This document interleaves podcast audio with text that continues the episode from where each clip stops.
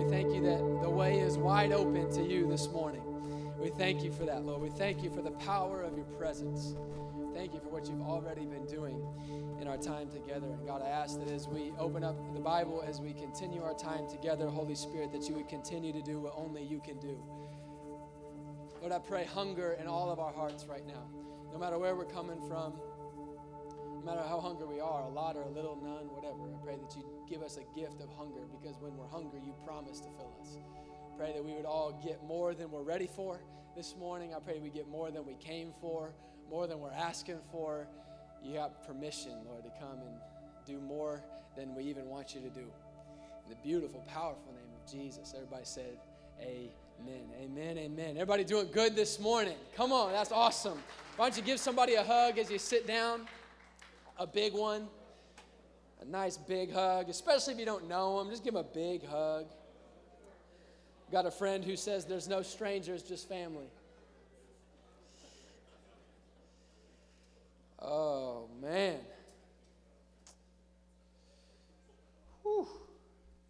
Thank you, Jesus. Wow. Even with an interruption for a chord, that was awesome. Man, welcome to church this morning. My name's Andrew Zanako, the lead pastor here. And if you have a Bible, go ahead and pull it out. If you don't have a Bible and you would like one, uh, we would love to give one to you. So go ahead, just raise your hand. It's not disruptive or anything. Raise your hand, and we'll have somebody come around and bring a Bible to you. If you uh, are younger and you want some help taking some notes, we've got some stuff to help you out with that too. So raise your hand if you need anything uh, pen, notes, Bible, whatever. Feel free to get what you need. Just keep your hand up there coming.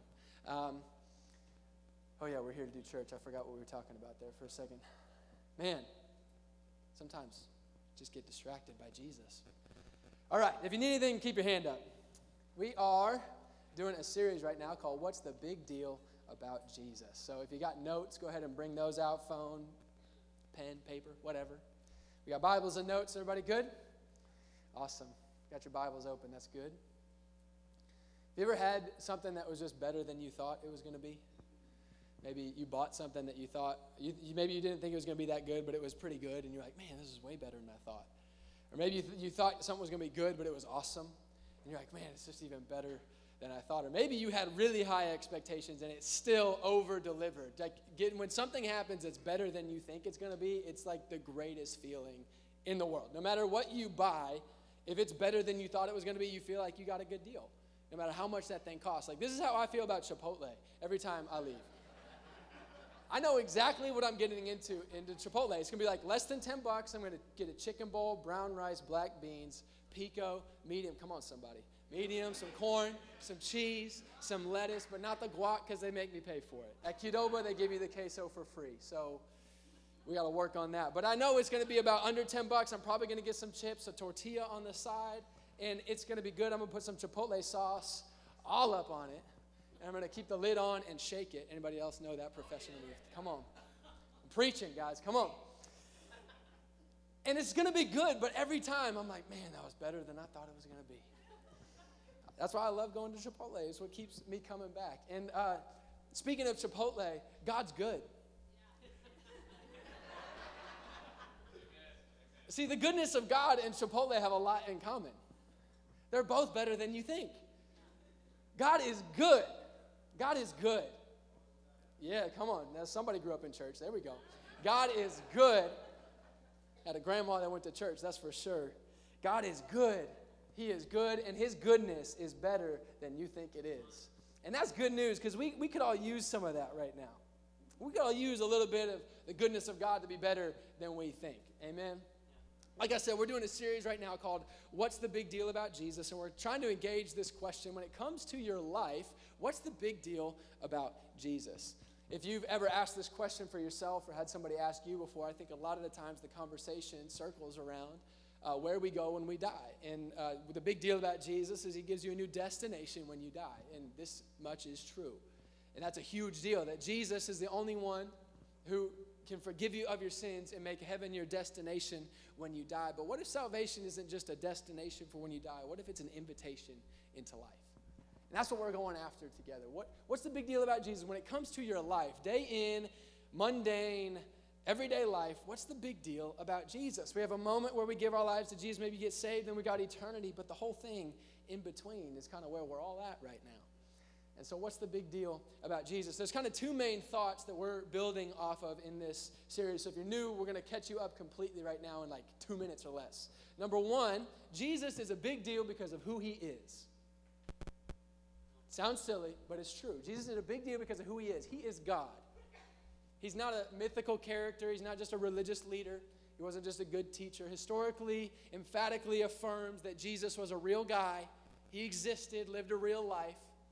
But even that, so what? I mean, billions of people have existed and exist today. So what's the big deal about Jesus? Well, the thing about Jesus is that he is God incarnate. Jesus is a big deal because of who he is. He is the only one who could be God in flesh and bone to live life on this planet, to live the perfect life you can't live.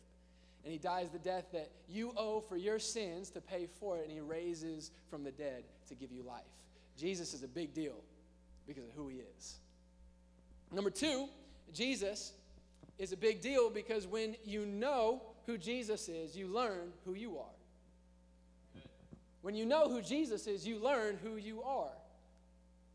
Jesus is significant not only in that he is defined by who he is, but he is significant in that when you know who he is, you learn who you are. This is the big deal about Jesus. And we've kind of been building off of these. And as we continue our series this morning, I want to title this message. You can write this at the top of your notes He's better than you think. He's better than you think. It's got to preach to somebody already. I know it is. He's better than you think. God is good all the time. God is good. Mm. No matter where God is on your good scale this morning, no matter what you think about God, you may think He's amazing. You may not be so sure that He's so good. You look around and you have some questions, and that's really fair. It's really fair to show up and have some questions. I've got questions. We've all got questions. No matter where God fits on your good scale, the truth is, no matter, no matter how high or low you may have Him, He is indeed better than you think He is. He is better than you think He is. So we are in uh, going to be in Genesis chapter 3 this morning. So if you are new to the Bible, it's going to be easy to find. It's right at the beginning. It's on page 3 in my Bible, Genesis chapter 3. So go ahead and open up to Genesis chapter 3 this morning. We're going to read a few verses here as we get started, and um, we're going to pick up a story. It's only the third chapter of the Bible, but a lot has happened in chapters 1 and 2. And what has happened, you've probably heard before, or um, even if you're not a Christian, you probably know this is what Christians would say about what's happened in the Bible so far. In Genesis 1 and 2, God is in the beginning, like we read in Colossians 1. He is in the beginning. All things come from him, and he decides, I'm going to create. So he creates the universe. He speaks, and out of his mouth come billions of perfect galaxies and all sorts of creation. Everything that we see, he, it just comes out of his mouth. I mean, last or early this morning, I was up, I was looking, the moon was huge. Anybody see the full moon this morning? Sometimes I look up at the sky and I'm just like, God, I cannot believe that they came out of your mouth. That is crazy. He is big. He big. So that's what happens in Genesis 1 and 2. God creates the galaxies, He creates the universe, He creates the world, and everything that we see, and He caps it off with His Mona Lisa. Before the Mona Lisa was real, He caps it off with His Mona Lisa, human beings and he puts human beings in this garden called the Garden of Eden where he wants to live in perfect relationship with them. There's a single rule that he has given them, and we pick up the story here in Genesis chapter 3. Is everybody caught up on where we are in Genesis 3? Hopefully you're there. Read with me. We're going to read 10 verses. Can you do that? That might be the most you've read like in your life, and that's okay. Genesis 3 Verse 1 Now the serpent was more crafty than any other beast of the field that the Lord God had made. He said to the woman, Did God actually say, You shall not eat of the, any tree in the garden? And the woman said to the serpent, We may eat of the fruit of the trees in the garden, but God said, You shall not eat of the fruit of the tree that is in the midst of the garden, neither shall you touch it, lest you die. But the serpent said to the woman, You will not surely die. You do what God says not to do, you will not surely die. For God knows that when you eat of it, your eyes will be open and you will be like God, knowing good and evil. So there's one tree in the garden called the knowledge of good and evil, and that's the one they're not supposed to eat from, and that's the one the devil here is trying to get them to eat from. Isn't that just like the devil? If somebody's trying to get you to do what you know you shouldn't do, it's the devil. They're not, but they might. Mm. Come on, we're okay. So when the woman saw that the tree was good for food, and that it was, a, it was a delight to the eyes, and that the tree was to be desired to make one wise, she took of its fruit and ate. She also gave some to her husband who was with her, and he ate. Anybody ever done what you're not supposed to do? Okay, cool. So we're all right there. Great. Then the eyes of both were open, and they knew that they were naked. And they sewed fig leaves together and made themselves loincloths. And they heard the sound of the Lord walking in the garden in the cool of the day. And the man and his wife hid themselves from the presence of the Lord among the trees of the garden. But the Lord God called to man and said to him, Where are you? And he said, I heard the sound of you in the garden, and I was afraid because I was naked and I hid myself. Okay, verses 1 through 10. So all of creation has happened. Adam and Eve are living peacefully in the garden with God. The devil shows up, tries to get them to do what they know they shouldn't do, and they do it. So they run, they hide, and, and, and here comes God, and they have this interaction. And um, I think maybe you've probably heard uh, the, the Adam and Eve story before. And really, I think pretty much from this point on, you know, this is when sin enters the world. It's a significant moment for, for all of us. Is when sin enters the world. And I think if we're honest, if, if we tried to summarize the rest of the Bible and the rest of history up until this point, we would say yes, because of these 10 verses, we all know that basically the rest of the story is that the rest of the Bible and the rest of history is this outworking of God trying to keep his anger back just enough so that hopefully maybe we'll get to heaven so he won't be so mad at us because we're so bad. And he's trying not to kill us, and that's what the Bible's all about. That's just who God is. We sin, He's really mad about it, but hopefully there's a little bit of hope that we can make it through this thing and get to heaven, and that's where everything's going to be okay. I think that that's how a lot of us would summarize the Bible, and, and maybe some of you think it sounds silly. Maybe some of you are like, yeah, so what else we got? I think we're done early. I think that from this story, a lot of us, maybe from church background, from just looking around at life, from uh, various different things, we assume things about God from this story going forward because of what we've heard. There's maybe some things that you've even experienced, and I just don't think that it's correct. And that's why I want to talk about these 10 verses this morning. Because I think that we walk away from these 10 verses, from this scenario of people in sin and then God's response and I think we misunderstand and, the, and we, we look at how man sinned and God responded, and we walk away believing in um, believing some things about God that then therefore affects the way that we live. But I think that these root things are wrong because the Bible says something different than I think what we believe. We believe He is just angry, trying not to kill us. But I wonder if maybe He's better than we think. I wonder if maybe if we just go back to the root situation, we may find some of the stuff we believing, we believe, and then therefore some of the ways that we behave because of what we believe have been founded on something maybe not correct the whole time. Maybe God is good, and maybe He's better than we think. So if you got notes, like I said, I want you to have them out. I'm going to go through three different things in this story that talk about the goodness of God. Does anybody want to hear about the goodness of God this morning? Number one, He is so good that He covers you. God is so good that He covers you. Verse 7, if you look in, in chapter 3, verse I think 6 it is, when they decide to eat from the fruit, so they sin. Verse 7 says, Then the eyes of both were open, and they knew that they were naked, and they sewed fig leaves together and made themselves loincloths. Here in verse 7, Adam and Eve do exactly what we tend to do whenever we sin or whenever we have a weakness in our life or whenever there's an area of brokenness that we have. Adam and Eve do exactly what we do. They go and try to cover it up. It's natural. They're like, oh my gosh, I'm naked. I should go cover up. It's a fair response. So they go and they cover it up. I think that maybe there was Adam and Eve and Elsa in the garden in the beginning. There, he's, she's all like, don't, don't, don't let anybody see that. Conceal it, don't feel it, don't let it show. Everybody's gonna see. You gotta go get yourself some fig leaves, girl. And so she runs off and she sews up some fig leaves. And I think Elsa's been around a long time because I've heard her sing that song in my life way before Frozen came out. Anybody else? You gotta go cover that thing up. Run. Go by yourself up on a mountain somewhere and be happy. Side note, it's not happy up there by yourself. Should we just change subjects and talk about? No, I'm kidding. Our sin exposes our weaknesses. It exposes us. It makes us vulnerable, and we go and we try to cover it up. We try to sew together some fig leaves. Now, you're probably thinking, I don't even know what a fig tree looks like. The closest thing I know to a fig is a fig Newton. which I tried to like those, but they're not that good. Not as good as Chipotle, right? We've all got these, these fig leaves. You try to sew fig leaves, and you might be wondering, I don't have any fig leaves in, in my life, but maybe you do. Maybe you've got some fig leaves. Uh, maybe it's like that extra bonus at the end of the year that just kind of covers up how things are going at home. It's that fig leaf. I mean, I got this weak area, but I can take this and I can cover it up. Maybe it's that smile that you just defend with everything in you so it never comes off your face so that people only see what's on the outside because if they really saw what was on the inside, they'd ask questions. And I don't want to talk about it. I'm too weak. I need to cover it up. I've got the fig leaf of this smile, of this persona.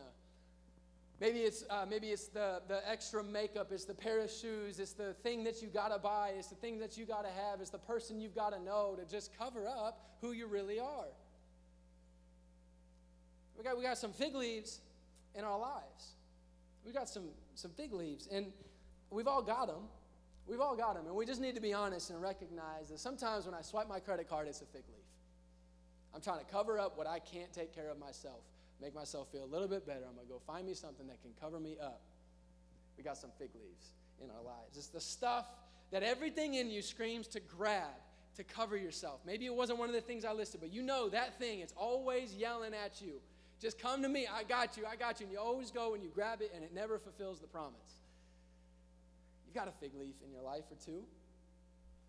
You got to cover yourself up because you're naked and you're exposed. This is our response to sin, but really, what's God's response to sin is what I want to talk about this morning. Maybe He's so good that He covers you. When you're trying to cover yourself, what if God covers you? What if you're trying to cover yourself with all your fig leaves, but God's trying to cover you? There's something fascinating here. It says that they saw that they were naked. Their sin didn't make them naked, it just opened their eyes to the fact that they were naked. They just didn't notice it before. You see, there's a difference between being naked and being exposed, and you know this. Because you probably didn't shower in your clothes this morning, but you came to church in your clothes. You, you don't have a problem being naked, but being exposed is a whole other issue. There's a difference between being naked and being exposed. And your sin, you need to know this that your sin doesn't make you spiritually naked, it makes you spiritually exposed. I want you to write that down. Your sin doesn't make you spiritually naked, it makes you spiritually exposed. The problem with Adam and Eve wasn't that they were naked, it was that they became exposed. And the problem for you isn't about being naked, about not being covered. The problem is that your fig leaves can't take care of where your exposure. They can't cover you up enough. It's why the fig leaf, you always got to go back. You always need more. You always need the next one. The high is never enough. The paycheck's never enough. It's just never enough. The relationship, the promotion, it's just never enough. But God isn't scared of your nakedness. God isn't scared of your weakness. And you can't uncover anything that's going to shock Him. You need to know that this morning. It's not even worth hiding it. It's not going to scare him anyways. You can't scare him. You can't scare him and uncover something that's going to freak God out and be like, oh, wow, that's bad. He knows. He knows. He knew Adam and Eve were naked the whole time. He made them. He was never worried about them being naked. He just never wanted them to feel exposed. And your sin takes you out of the covering of God and exposes you. That's why it feels bad. It's not because God's shaming you and guilting you, it's because you stepped out from under the covering that a good God was trying to give you the whole time.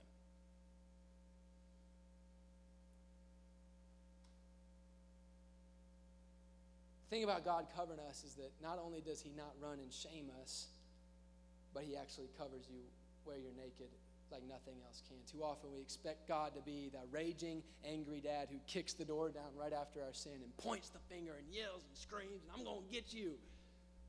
We're going to shame you. We're going to tell everybody about it, and you need to sit in the corner until you get your act together. I'm going to tell everybody. You got, you know, we, we, we see that shame thing. You felt the shame. You felt the shame. You know the shame. You expect God to bust in like that. But what if God is better than you think? I want you to look at um, verse Genesis 3, verse 21. You expect God to rush in and blast Adam and Eve. I made a perfect place for you, and here you go, screwing it up. We've all heard that before. But here comes God in Genesis 3:21, and the Lord God made for Adam and for his wife garments of skin and clothed them. Romans 6:23 says that the wages of sin is death. That the payment for sin is death. And I think we mistake that that God is, is thirsty for our blood. But what we need to know is that from the beginning, from Genesis 3:21, God has been making the sacrifice for you. Where did he get the skins from? Some, something had to die. They immediately owed blood for their sin, but instead of making them pay for it, God goes and takes care of it himself and says, Let me cover you. Let me cover you. Don't run to your fig leaves. Let me cover you. The first bloodshed as a sacrifice for your sin was not made by man, but made by God for man. From the beginning, He's better than you think. He's better than you think. His desire has never been that your death be the payment for your sin. You need to know that. God's desire has never been that your death pay for your sin. If it was, this verse would make no sense. He's better than you think. He's so good that he covers you. He's so good that he covers you. He's not trying to kill, he's not trying to not kill you, he's trying to cover you. That's God's mission for you is to cover you. He is so good that he covers you. Number 2, God is so good that he pursues you. God is so good that he pursues you.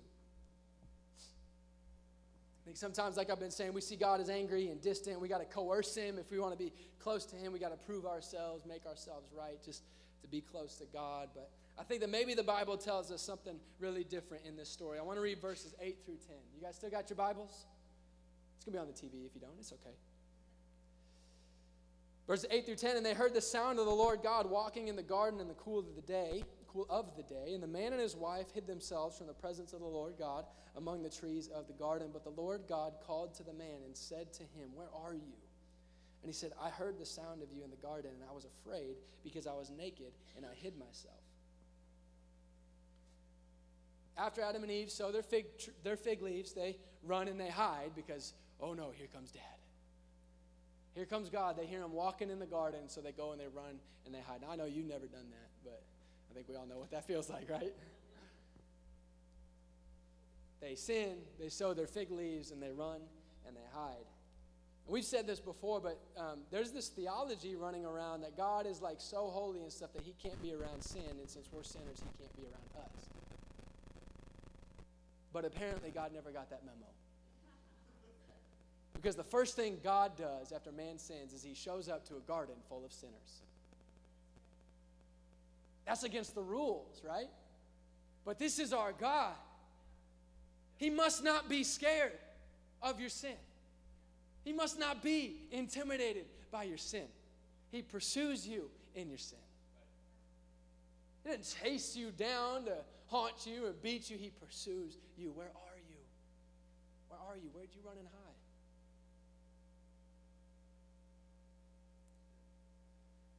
God shows up. God shows up right where he shouldn't be to be with his friends. He comes to Adam, he, he asks this question Where are you?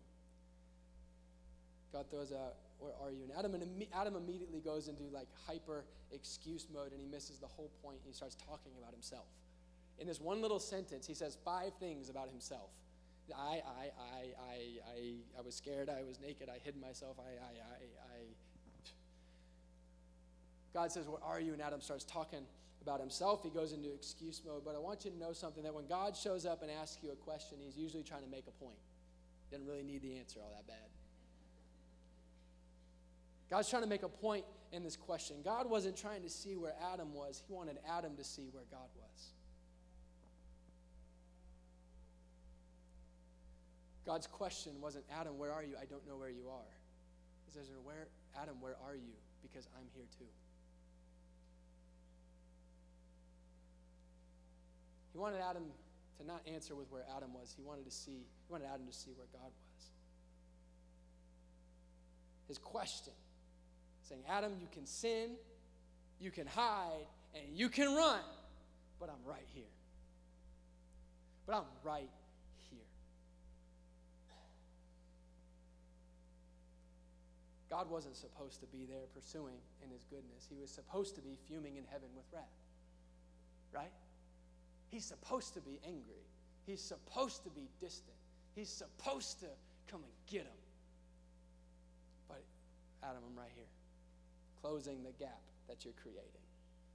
I'm stepping in, and I'm right here. God wasn't supposed to be there.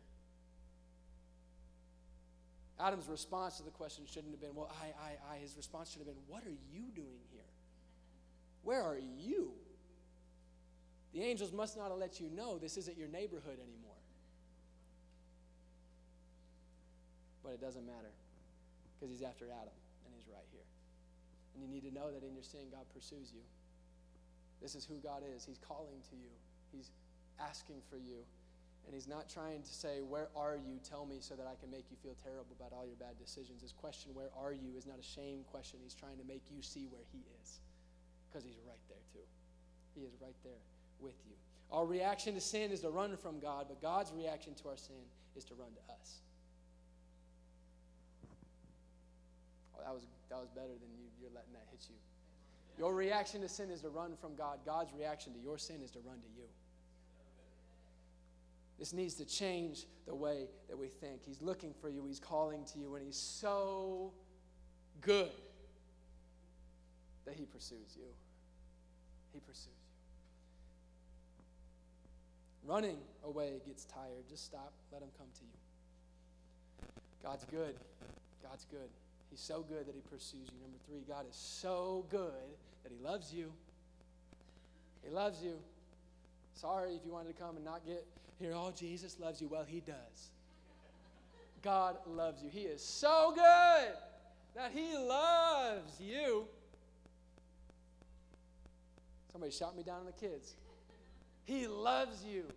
He loves you. God is so good that He loves you. In verse 8, says something. I know we've read it, but I want to read it one more time. And they heard the sound of the Lord God walking in the garden in the cool of the day, and the man and his wife hid themselves from the presence of the Lord God. Catch this among the trees of the garden. Among the trees. There's something about these trees. What, what, what is it about these trees? What's the significance of the trees? Why do they run and hide in the trees? And I, I just wonder if maybe they didn't run to the trees because they just provided good cover. Maybe there was something more to the trees. See, Adam and Eve, they had one rule. God said, eat from every tree, just this, not this one. Just not this one tree. So eat from all the trees, get your fill, you're free. Just don't eat from the one because that, that one's going to be painful for you. I don't want you to have that one.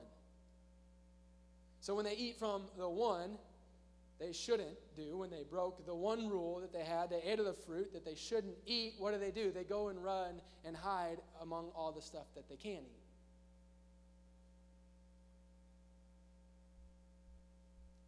This one clicks with me a lot because this is my tendency and my sin.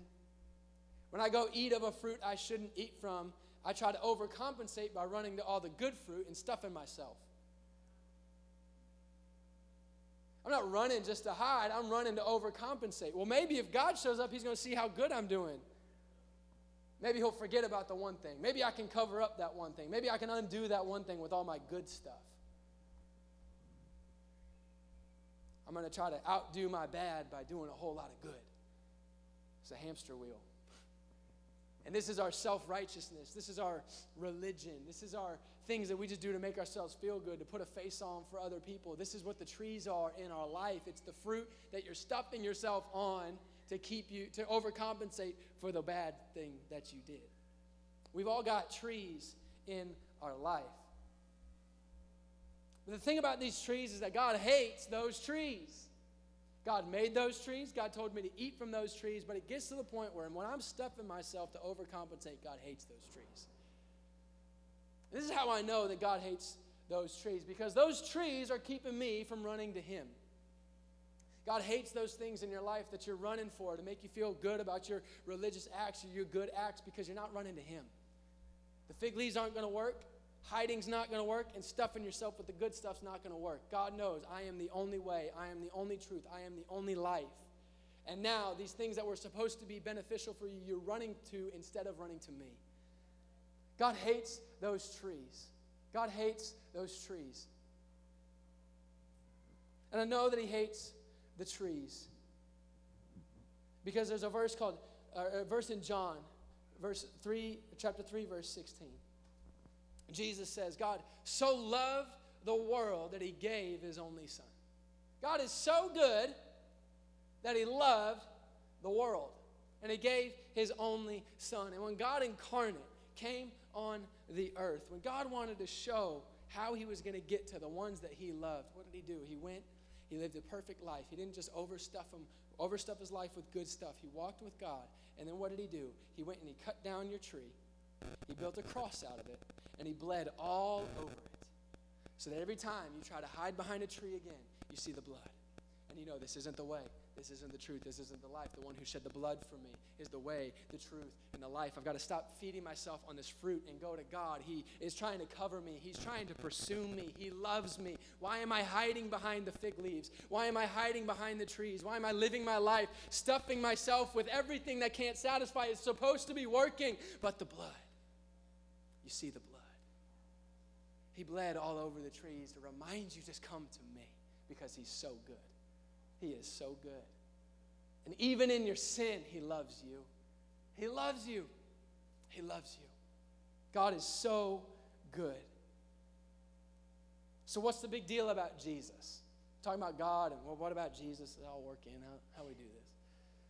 So, what's the big deal about Jesus? Jesus is a big deal because of who He is, and He is God. That means Jesus is good. Jesus is good. He is so good and he is better than you think. That's the big deal about Jesus, that he is better than you think. And when you can see the world through this lens that, that Jesus is good, then you don't have to rise and fall based on the results of an election. You don't have to rise and fall on the results of a medical test or the results of a conversation with somebody in your life, the results of a circumstances of, that, of, of a situation. You don't have to rise and fall when your fixed point is Jesus and He is good. He provides a fixed point in the waves of life. This is the cornerstone, really, of all theology that Jesus is good. He is good. He is good. When you know He's good, you don't have to fight Him when He's leading you somewhere that you're not so sure about. When you know that He's good, you can trust Him. When He says something that goes against your experience, your feelings, your preferences, when you know that He's good, you can trust Jesus. When the goodness of God is your fixed point, you can make it through any situation, no matter how big the waves are. I had a friend say it this way. She said, um, the, the goodness, our, our life can kind of be like a, a button up shirt. And uh, everybody knows it's not hard to put one in the wrong hole and then it throws everything else off and you look like a mess. Kind of like life, right? All of a sudden you make one little decision wrong and something's in the wrong hole and then everything else gets thrown off and you walk into a party and your shirt's halfway tucked in and here we go. Life is like a, a button up shirt, and uh, the goodness of God is like the top button. If you will just button the top button first, everything else has something to line up with. You got to keep your top button buttoned. Some of us, even Christians, we're getting so tripped out by situations, circumstances, results, things in life, and it's because our top button's not buttoned. We're waiting to button them up from the bottom up. It doesn't work. It doesn't work that way. Well, when my life lines up with the fact that God's good because everything's going the way I want it to go for free on my time, then God's good. Anybody else, that's me. I had that realization like two weeks ago. It's like, God, I want my life to go on my time, right away, easy, and for free. But we got to button up the goodness of God first. And everything else has something to line up with. Everything else has something to line up with. You got to have your top button buttoned. Jesus is a big deal because of who he is, and he is good. He is good. And Jesus is a big deal because when you know who he is, you learn who you are. When you know that he is good, you learn that you're covered. When you know that he's good, you learn that you are pursued. And when you know that He is good, you learn that you're loved. It's who you are. It's who you are. And when you learn that you're covered, you can go cover up other people. When you learn that you're not alone, that you're pursued, you can go find other people. When you learn that you're loved, you have something to give away that you never had to give away before. You've got love to give away to a world that's desperate, hungry for some love. What's the big deal about Jesus? I think maybe we're just scratching the surface. Maybe we're just scratching the surface, and I don't know, maybe one of the best ways to sum it up is that he's just better than you think. That's the big deal. It's a big deal about Jesus. I want to invite you to stand this morning as we wrap up. Why touch somebody and say, God's good? Now look back at him and say, I know he's better than I think.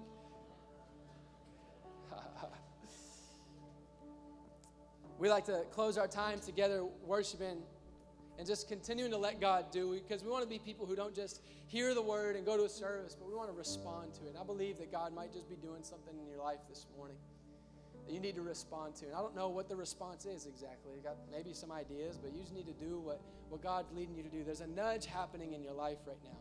It's not a feeling, it's not emotions, it's God. And He's trying to lead you into life.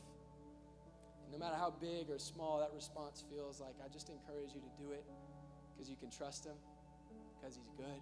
You may feel embarrassed about it, you may feel scared, you may feel misunderstood, but He's good. He's good.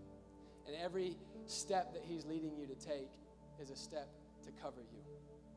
Every step that He's leading you to take is a step back towards Him. Every step that He leads you to take is a step into the depths of His love. Maybe God's better than we thought this whole time. Maybe He really is better than we think. So, as we sing this song, it's called Good, Good Father. It's a celebration of this simple message God's good. You may have some fig leaves in your lives this morning that you need to give over to God. And it's going to be a little scary because that's covering up where you're naked, right? But if you'll trust Him, you'll find that His covering keeps you from being exposed. You have some fig leaves you need to get rid of. It's just we the church word for it, the Bible word for it is repent. You just bring it to God. Just put it in His hands. Let Him give you covering in return. God, I've been running to this thing. I don't know how I'm going to get away from it. I feel really naked. I feel really exposed, but I trust you because I believe that maybe you're better than I think.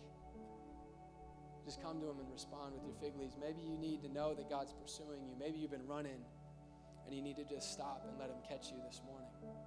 You've been running and hiding behind some things. You just need to say, God, I'm done. You're tired, anyways. You're tired. You know you are. Just stop. He's pursuing you. You may just need to realize you're loved. There might be some things in your life, some ways that you treat yourself, some ways that you treat other people.